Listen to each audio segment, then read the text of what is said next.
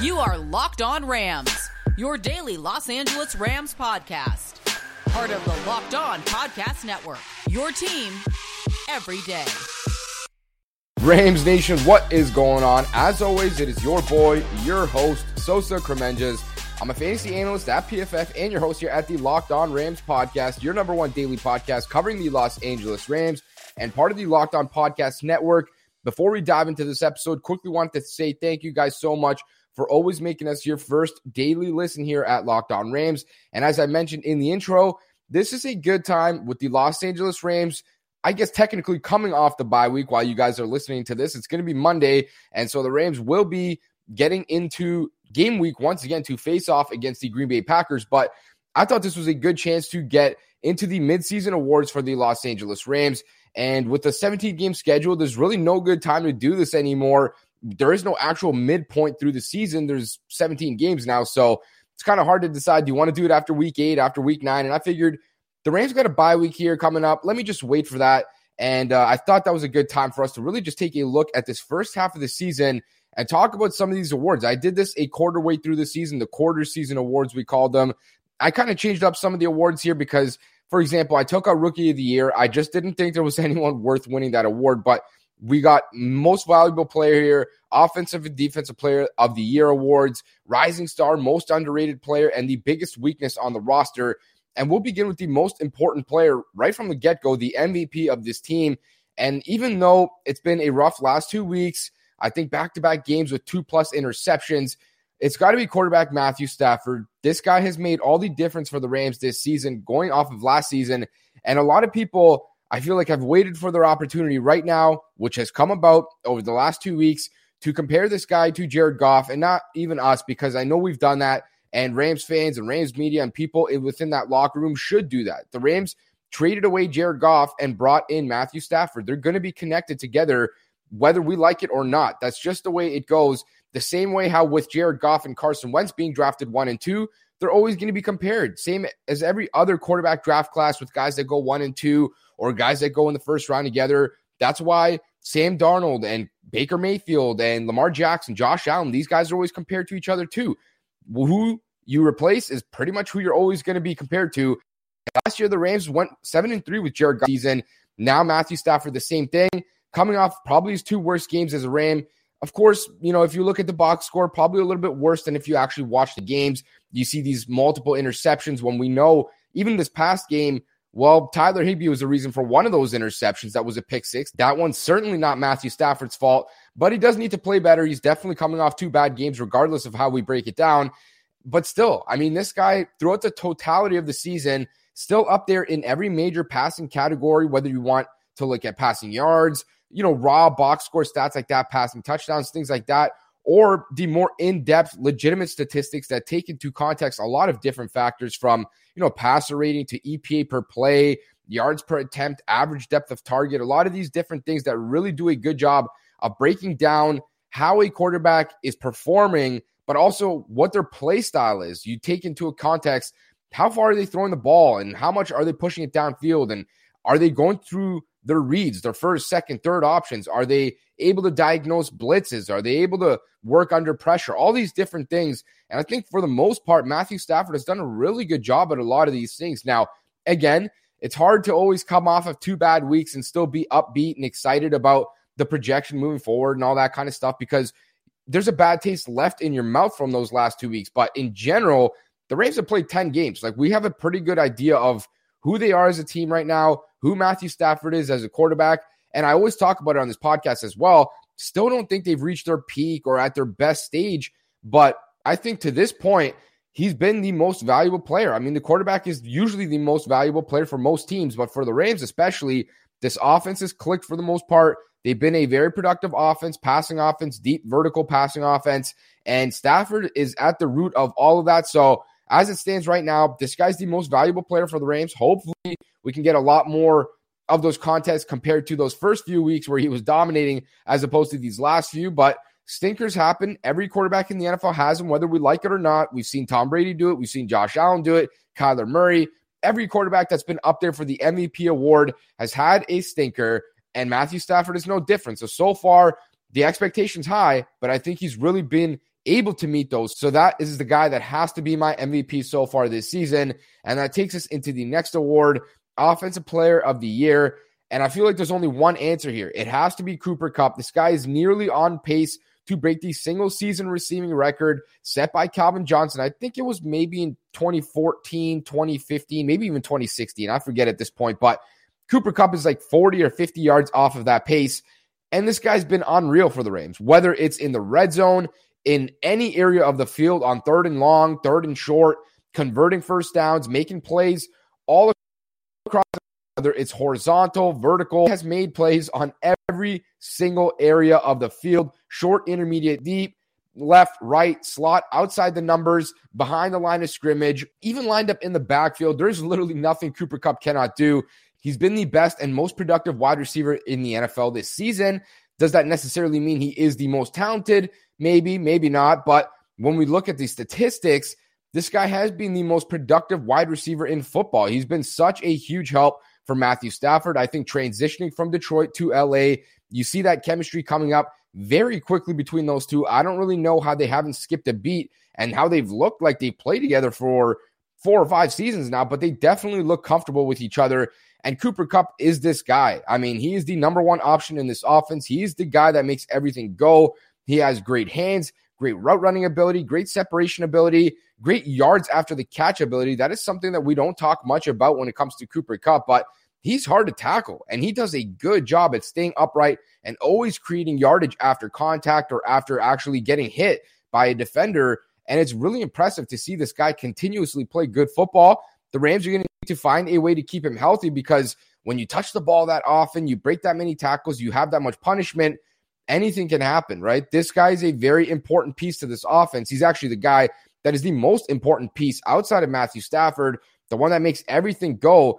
And when you see it, when he struggles, everyone else struggles. I mean, he drops a pass last week against the San Francisco 49ers, and it kind of parlays into a lot of guys not feeling as confident. You see Tyler Higbee dropping passes, Van Jefferson dropping passes.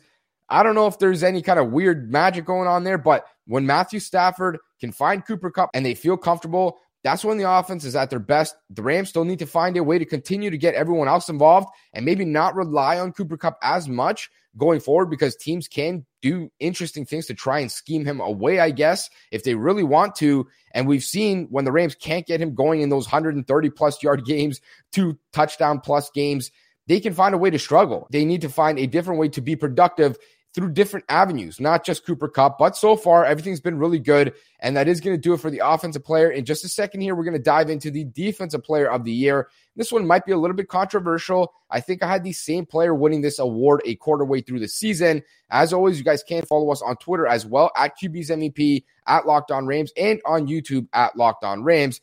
And does this sound familiar? You've got one device that lets you catch the game live, another one that lets you stream your favorite sports, your favorite shows, you're watching sports highlights on your phone, and you've got your neighbor's best friend's login for the good stuff.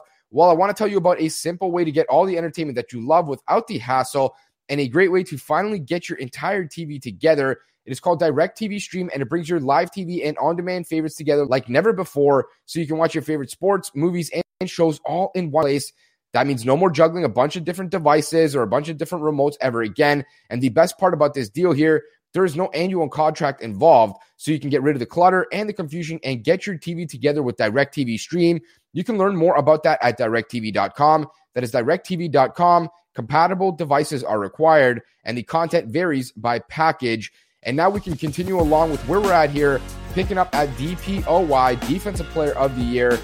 And this one, I think, has two good options, right? We're going to talk about Aaron Donald, of course, all the time, and Jalen Ramsey, right? And maybe even if we look 6 weeks ahead into the future, Von Miller could be a guy that stands out here as well. But for me, I think it's got to be Jalen Ramsey. I mean, Aaron Donald's not having the same impact that he typically has every season. And that's not to say that he's not still the best player in football, because I definitely think he is. But I just think some of those sack numbers, some of those pressure numbers, they're down right now. And I'm not really sure what to attribute that to. I think some of that has to do with Raheem Morris and some of the stunts that he's calling up front. I think just a few times you'll see Aaron Donald having to loop 2 or 3 gaps over, and it takes him out of the play. And I understand that you want to mix things up front. It makes sense. And you want to redirect offensive linemen, get them confused. So that makes total sense to me. But that's probably why some of those numbers are down, because I don't think his play is down. And that leaves only Jalen Ramsey, in my opinion. Like, this guy has done everything like Cooper Kupp has for the offense. Jalen Ramsey is that for the defense. Like, this guy can line up outside the numbers. He's going to line up in the slot half the time, and he could do anything. I even think that the Rams aren't taking full advantage of his skill set right now. We've talked about it many times on this podcast. He could be even more valuable to this defense, where you want to stick him on an opposing number one wide receiver for an offense and have him erase that guy. Like, we've seen him do that as far as last year. Like, last year, he was erasing everybody off the field. It didn't matter whether it was DeAndre Hopkins, DK Metcalf, or anyone in between. Like, he was locking them up, and they weren't able to do anything. And right now, it feels like the Rams are just trying to be a little bit too creative with him, and I can't knock them for that. They want to have him around the ball, as they say, and that's a good place to have a game-breaking style of player like that, making plays on the football with PBUs, pass breakups, interceptions. We've seen already a couple this season where he's looked really, really dangerous as a guy attacking the ball in the air. But at the same time, his best asset to your defense is his coverage ability, and this guy can be utilized a little bit better in that regard. But either way, he is the best player on this defense, at least in terms of the Defensive Player of the Year award, I think. Aaron Donald's still the most talented player, still the best performing player, still the best player in football for my money. There's no chance that anyone's better, in my opinion, but when it comes to their best performing player right now, maybe the most important asset, especially on that back end, with how the rest of those guys are playing, it has to be Ramsey. I mean, you look at David Long has struggled. Robert Rochelle has struggled. Darious Williams doesn't really look like the same guy from last year. None of these guys, Taylor Rapp, they're all kind of up and down, inconsistent performers right now, and that should make us even more appreciative of how good Ramsey has been, because everyone else has dropped off for the most part. And yeah, he might not be as good as he was last year, because what he did last year was insane. The fact that you could line up across number one wide receivers 55, 65 times a game and give them 2 catches for 13 yards, like, that is otherworldly type of stuff. Like, that should not be expected. And still, he's been the best performer. He's still been consistent. He's still been great. He's still the best corner in football. He has the highest PFF grade. Like, this guy's all around amazing. There's no doubt about that. I think about that trade sometimes that the Rams had to send a bunch of assets over to Jacksonville, 2 first-round picks and all this stuff, yet it's been worth every single second of it, in my opinion. That takes us into the Rising Star Award, and this one was interesting. I feel like I could have went in a bunch of different directions here, and I put this award and created this award really just because I felt like this one was going to be a thinker, and we probably all have different ideas in terms of who the rising star is on this team or who it should be to win this award. For me, though, I'm going to stick in that secondary, and I'm going to go with Jordan Fuller, the safety, former 6th-round pick out of Ohio State. I genuinely think he's putting together such an impressive season, and I didn't notice it at first because safeties, you know, if they're not getting interceptions, for the most part, their names are not going to be called. And once again, that's a good thing because that means you're probably not being beaten over the top for long touchdowns or for very long gains. But at the same time, you can sort of forget about their impact just because you don't hear them consistently, right? You see defensive linemen in that camera angle every single time, every single snap, the broadcast angle. You don't see safeties or what they're doing. So unless you're actually going back to watch the tape, you probably don't even realize how big of an impact someone like that is having. But in my opinion, Fuller has just been so good from all areas of the game. I mean, he's a guy that is very active in run support. You see it when offenses go to hand the football off. He gets on his high horse, and he has to because the Rams play a light front or a light box, meaning there's an imaginary box basically between the offensive line and the defensive line, and offenses usually dictate whether they're going to run or pass the ball based on how many defenders are in this box, as they say. And if you have a light box, that means you do not have extra players in there. But if you have a heavy box or a filled up box, that means you have probably a safety that's down there, than an extra player in the box, which means, yeah, there's going to be more space on the back end to throw the ball. So football is sort of a simple game in that concept. And the Rams don't ever load up in the box. They like to have light boxes because they prefer to stop the pass first as opposed to stop the run first. But that means their safeties have to be very, very aggressive at filling the run fits when teams go to hand the ball off because the Rams do not have enough players in that box to make up a numbers advantage. At the end of the day, if you don't have enough guys to go tackle somebody, you're probably going to give up large chunks of yardage. So your safeties really need to be aggressive. And that's sort of how the Rams teach it here. And that's why Jordan Fuller has been so important because this is a guy that will get on his high horse when it's time to go stop the run. and he'll make up 15 yards of ground in a split second and go tackle a guy after a 2 or 3 yard gain, when in reality, it looked like that guy probably should have gained 6 or 7 or 9 yards. And that is obviously a very big difference, 3 and 9 yards. And not just that. I mean, at the end of the day, the NFL is a passing league. Whatever you do as a coverage player, that's going to dictate ultimately how good you are as a player. And I really think Fuller is a guy that can do everything. He can play single high right now. He can play two high coverages as a split safety. He can even play a little bit of man coverage, in my opinion, against tight ends. Like, this dude is a good football player. You see it consistently come up. And I really think he's been one of the stabilizing pieces on the back end. A very, very talented player. In my opinion, a rising star. He's really taking that next step in his development this season into not necessarily that elite tier just yet, but I think he's getting very close to what we saw out of John Johnson last year to, you know, where most fans might know who he is and might even call him elite because they watch him every game. I'm talking about Rams fans, but other fans, maybe NFL media, people that don't watch the Rams as much, you don't really know who they are or how good they are until you watch, and then you realize, like, wow, this guy can make some plays. I don't really know how I never noticed it before. So I think he's on that kind of tier right now where everyone else maybe doesn't realize how good he is, but the people that do watch him all the time, you start to realize, really, this guy is a rising star in this league, in my opinion. When we go into next year, he's going to be one of the most important players for this defense, in my opinion. Now, in just a second here, make sure to continue listening because we're going to break down the last two awards, the most underrated player on this team, and the biggest weakness, which I think a lot of us will probably agree on.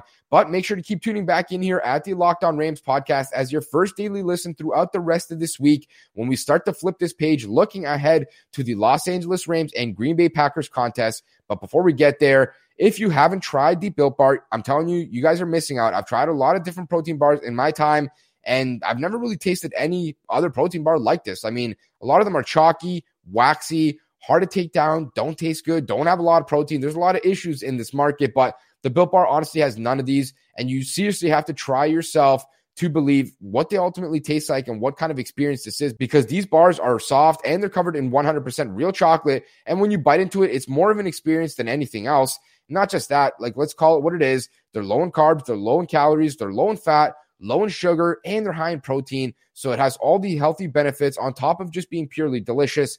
And they have so many different flavors. Actually, this month, Built is coming out with new limited time flavors every 3 to 4 days. So if you guys want to get in on some of these limited flavors to test them out, see what they taste like, you absolutely should. I'm telling you, you do not want to miss out. All you have to do, just go to Built.com and use the promo code LOCK15 and you'll get 15% off your order. Use the promo code LOCK15 for 15% off at Built.com. And you guys have heard me talk about betting here on this podcast many times. There is no thrill like it. I'm about to go play some parlays, actually. I'm recording this on NFL Sunday before these games kick off. It's going to be an exciting one. And if you guys want to get in on some of that action, go check out betonline.ag. They have a new web interface for the start of the basketball season and more props, odds, and lines than ever before. They are your number one spot for all your basketball and football action this season. So go head to their new updated desktop or mobile website to sign up today and receive your 50% welcome bonus on your first deposit. All you have to do is use the promo code Locked On to receive your bonus. From basketball to football to NHL, boxing, UFC, all of that good stuff, even to your favorite Vegas casino games. Make sure to take advantage of all the amazing offers available right now for the 2021 season. BetOnline is the fastest and easiest way to bet on all your favorite sports.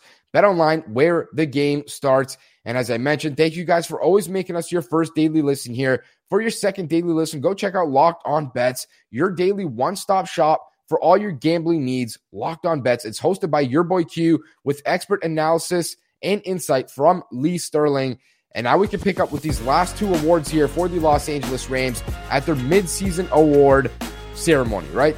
There's still a lot of time. I feel like when we get three-quarters way through the season, when we get throughout the entire regular season, we'll have a fun time kind of looking at how these evolved throughout the season and ultimately what changed. But I look at the most underrated player, the next one up here. And for me, this one has to be Andrew Whitworth. All reliable. This guy is so special. He is so dominant that we honestly forget how good he is. And the only reason I even realize how good he is because I look at the PFF numbers every week in terms of how the Rams performed, who might have stood out, who might have struggled. This guy, and this is a stat that's honestly hard to believe, Andrew Whitworth, he hasn't allowed a quarterback pressure since week 4. That's 6 weeks. where he didn't even allow a pressure. Like, we're not talking about sacks here. We're not talking about quarterback hits. Pressures. Like, that means a guy getting within 2 or 3 yards of your quarterback. That is so absurd, especially the fact that he's 40 years old and he's still doing it at this level. He honestly might be better than he's ever been right now at this age. That is so absurd. That is not normal. I don't know how he continues to do this. I honestly have no answers for it at this point.